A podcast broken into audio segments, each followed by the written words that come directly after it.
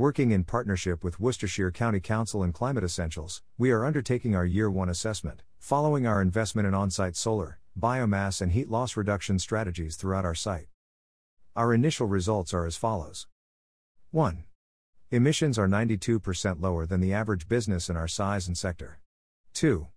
Emissions are 70% lower by employee than the average business in our sector.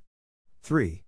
Our carbon emissions are 3% higher per pound revenue than the average business in our sector. These are early days and we are still waiting on other data coming in, but we are very proud of our achievements to date and are looking forward to reducing our environmental impact even further. Stay with Oaks Barn Farm. For more information on booking your farm stay with us, visit our accommodation options. Electric car charge point B495 LS.